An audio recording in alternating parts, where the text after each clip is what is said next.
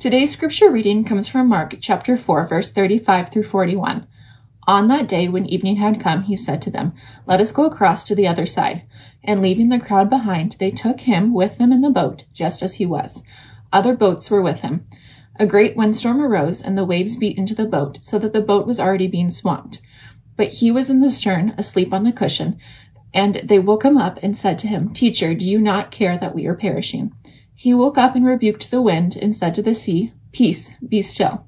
Then the wind ceased, and there was a dead calm. He said to them, Why are you afraid? Have you still no faith? And they were filled with great awe, and said to one another, Who then is this, that even the wind and the sea obey him?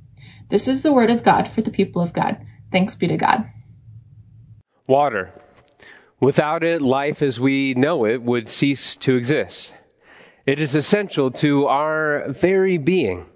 From washing the dishes and laundry to cleansing our hands and bodies and quenching our thirst. This odorless, tasteless, transparent, and nearly colorless substance seems to be on everyone's mind as of lately, too. Maybe it's because of one reason or another. Maybe it's because of the great heat that has been beating down over the past couple of weeks, and we together have been wondering when is the next storm going to happen? Going to come? When is the next storm going to come to provide for our outdoor plants or our turning brown lawns? Well, then lo and behold, that pondering was met by the torrential downpour and the great lightning strikes that happened two weeks ago that swept across Stafford County and the surrounding areas, leaving folks without power, leaving their basements and their yards flooded, seeming like there was no real end in sight for this rain to stop. Or maybe water has been on your mind with the recent Summer Olympics in Tokyo.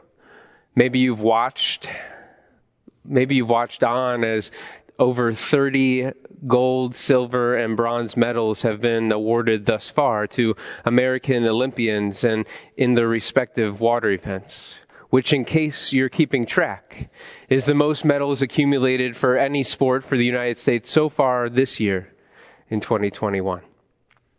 Water is all around us from nearby bodies of water like the Potomac and Rappahannock rivers to Aquia Creek and Smith Lake and Abel Lake to larger bodies of water like the Chesapeake Bay and the Atlantic Ocean.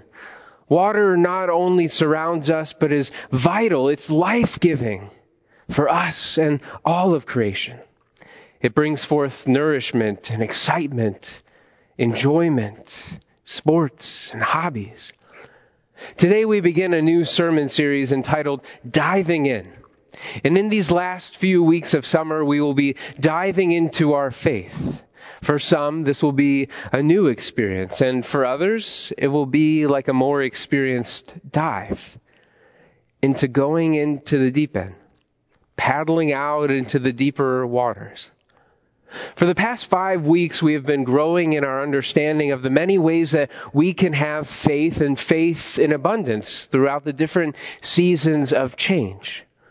Especially over the past year, we have all gone through some pretty significant change. And as Pastor Emily reminded us last week, saying that her dad said this God didn't bring you this far to forget about you.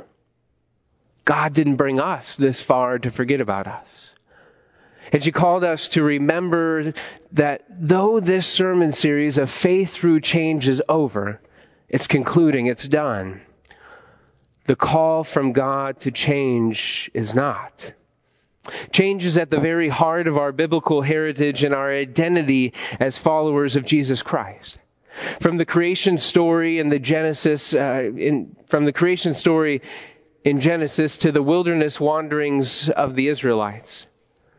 From the incarnation of God with us, Jesus the Christ, and his calling of the twelve disciples to leave everything behind and follow him. To the apostle Paul and his dramatic change on the road to Damascus. Friends, in some cases, change may be gradual, and in other instances, rapid.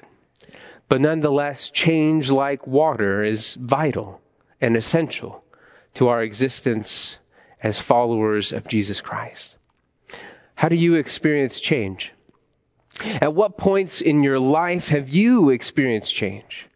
Are you someone who loves to do a cannonball off the diving board, diving right into the change, or are you someone who prefers to sit on the side of the pool, dangling over the side, not sure if you want to get in or get out, kind of testing the waters? Or are you someone who thinks it is best to slowly immerse yourself into the change, toe by toe, one by one, dipping them into the water, and then your ankle, and gradually wading in more deeply as you adjust to the water and to the change? In our scripture passage that we heard this morning from Mark 4, the disciples are experiencing, let's call it an assisted cannonball. This was not a time that they could slowly dip themselves into the seas of change, nor was it an instance of the disciples being able to dangle their legs off the side of the pool, contemplating on whether they should get in or get out to fully follow Jesus or pursue their own path. This experience of the disciples in, in Mark 4 is a fully submerged, ready or not, here it comes kind of dive. Diving in to following Jesus as a disciple. 16 months ago, back in February of 2020, which now seems like decades ago, I was boarding a flight with a bishop and other clergy from East Ohio's conference of the United Methodist Church. And we were traveling to the Holy Land, and after months and months of preparation, uh, months and months uh, over looking over these trip brochures and seeing pictures of the different places that we would soon visit, and, and the time had finally come. Was I ready? no. But was the trip coming whether I was ready or not? Absolutely. It was one of those assisted cannonballs. Ready or not, here it comes. It was one of those kinds of dives. And as I boarded the plane in Newark, New Jersey and began the 10 hour flight to Tel Aviv, I began to think about all of the places that we were going to go, all of the places that we were going to visit on this holy pilgrimage. Thinking about the biblical stories, the biblical narratives and the hymns that were written about these places. Was, was Bethlehem going to be small, old little town of Bethlehem? Was there going to be a nativity scene and a manger in Bethlehem with a plaque that said Jesus laid in this manger? Was my water going to turn into wine in the city of Cana? Was I going to encounter a man lying on the other side of the road, left for dead in Samaria? Where was I going to encounter the divine? Where on this pilgrimage journey was I going to encounter God? Where was God going to show up? So on the first day of the trip, we, we came to the Jordan River and Bishop Malone from the East Ohio Annual Conference, she, she drew water from the River Jordan and she called us all over and led us in remembering our baptism. And as Bishop Malone poured water over our heads, one by one, and then she came to me, water over my head, called me by name and said, remember your baptism. Where was God in that moment? The following days we traveled to Tel Megiddo, which is, in case you don't know, it's a man-made mountain located between Mount Carmel and Mount Hermon.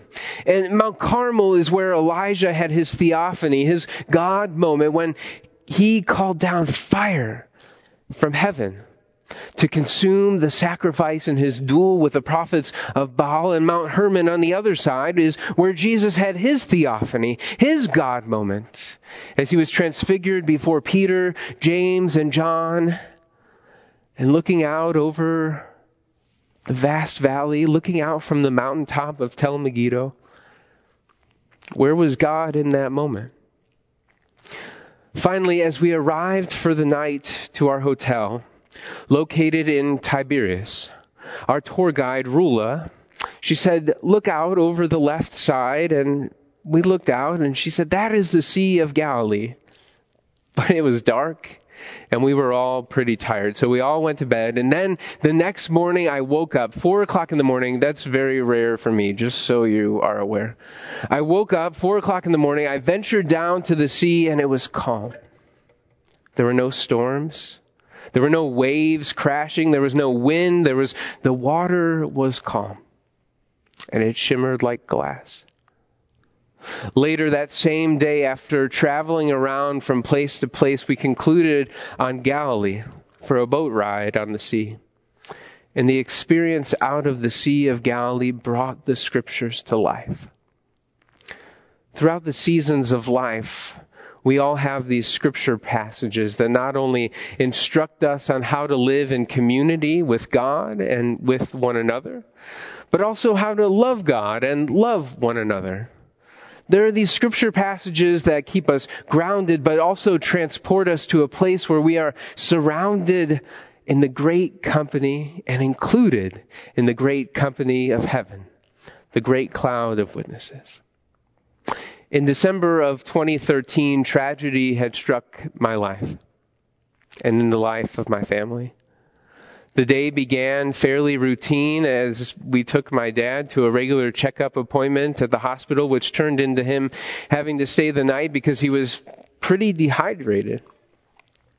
That night, my brother, my sister, and I, we were about to leave the hospital room before it was time for him to go to sleep. And my, my stepmom was sitting there in the room telling him good night, telling him and talking to him uh, about the, the devotional that they had shared that morning from Mark 4, this passage, the same passage that we read this morning. Jesus calming the storm. Little did we know that was the last time that we would see him. That night, things changed. My dad had pressed the nurse's call button and he needed to get up and use the restroom and the nurse came in and he joked around with her by saying, what took you so long? I've been waiting for five seconds and I've got to pee like a racehorse. The nurse helped my dad out of bed, and being a big guy, this was a chore for the young woman. And she helped him out of the restroom, and right there in the restroom, as he was getting ready to come back out, he hit his head on the sink and he went into a coma. All the nurses rushed in the room, got him on the bed, started to get his vitals back to normal and the nurses called my stepmom and she began to weep and she told us and, and we began to weep and we all rushed back to the hospital at four o'clock in the morning to find my dad hooked up to all different types of medical machines. Hours later, we were talking and we were praying and we were crying, and his eyes just opened up. And his once elevated vitals were calm. And my stepmom said to my dad, It's okay. It's okay, honey. Jesus is here and he is calming the storm. A couple of moments later, my dad passed away. It was sudden. Nobody had seen it coming. Everyone thought that it was just a regular routine checkup. Sure, he had diabetes. Sure, he had been sick for a little while. Sure, but, but all of the doctors said that he was going to make it through. And on December 23rd, a couple days later, we gathered with family and friends on what seemed like the entire town coming out to, to say their final goodbyes. And as the, the funeral service began, we sang the hymns and the songs of our faith. We read the scripture that provides comfort and, and solace and strength and nourishment. And, and we read the scripture of Romans 8 about no thing, nothing can separate us from the love of God that we have in Christ Jesus. And we read together the 23rd Psalm about the Lord being our shepherd. And as my sister began to read the second verse, and you know it, it says, He makes me lie down in green pastures. He leads me beside the still waters and he restores my soul. Though the waters threaten us and churn around us, the Lord calms the waters, calms the storms, and restores our souls. As life began to return to a new normalcy, the storms within me continued to rage.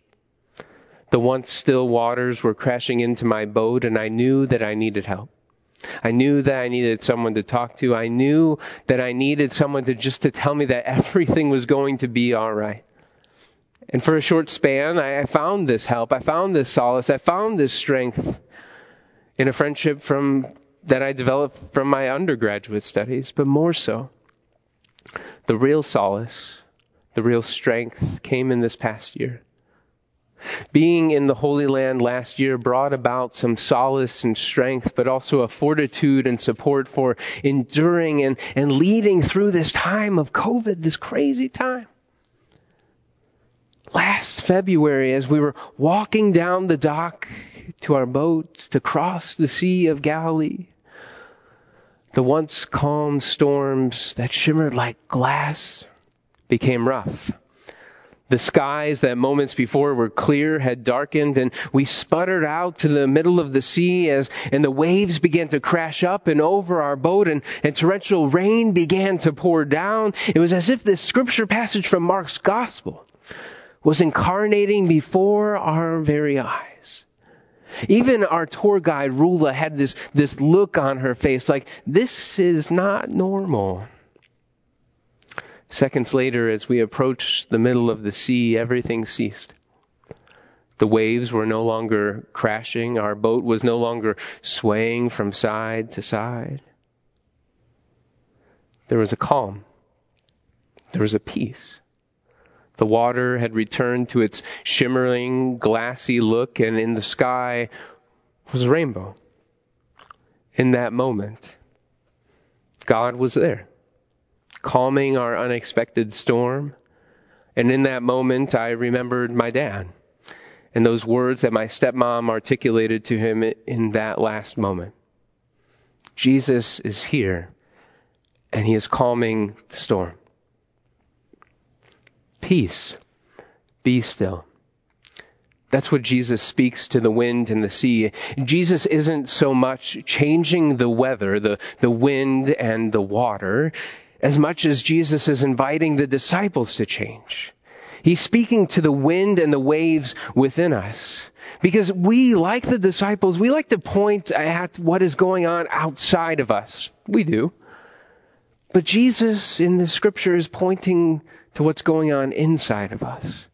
Why are you afraid? Jesus asks. Have you still no faith? Jesus' words are more about us than the circumstances of our lives. Because friends, storms happen. Faith, more faith, better faith, stronger faith. Faith doesn't change the storm. Faith doesn't even eliminate the storm. It changes us.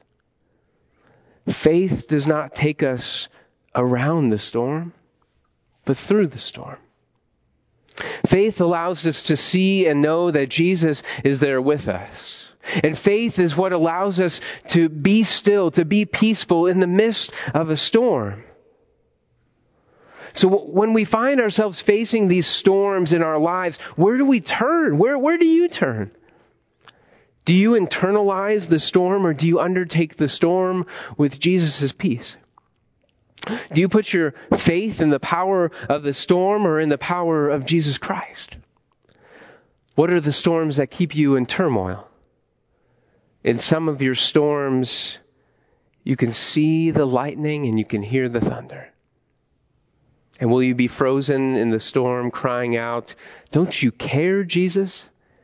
Or will you rely on Jesus to still that storm? Even the most natural of storms have a crossing over to the other side. We all know the pain of losing a loved one. And most of us know that there's a storm that rushes in on the day of loss and the week that follows with, with all of the funeral arrangements and the services and, and the burial and the parade of people that need to be housed and fed and, and cleaned up after. And, and that storm is much easier. It's much easier to face than the other side, where the loss is real and the house is quiet when the diagnosis is devastating and the storms rage, but in the days and the weeks and the months of living with that diagnosis, we, we go ashore, right? We go ashore to the other side and we begin to face what's there. Friends, that same hard work is required any time that we face a storm as we cross over to the other side. The other side is a place that, no, we don't want to go there because we've avoided it for so long. It's those problems that we've avoided for, for so long, too long. Because if they were addressed, it would require us to sacrifice something. Friends, I don't know what are the storms are that you are currently facing. I don't know what the storms that you're going through, the storms that are tossing and threatening your boat, the storms that are tossing and threatening our boat. But I do know this that Jesus cares and that Jesus will calm the storm. And I also know that when the storm subsides, you will find yourself called to go to the other side. But the question is, are you willing to go? Are you willing to even get in the boat? Are you willing to go over to the other side? And when you get over there, will you get out? Will you get out of the boat? Will you trust God as you take the plunge to dive in and to dive deep?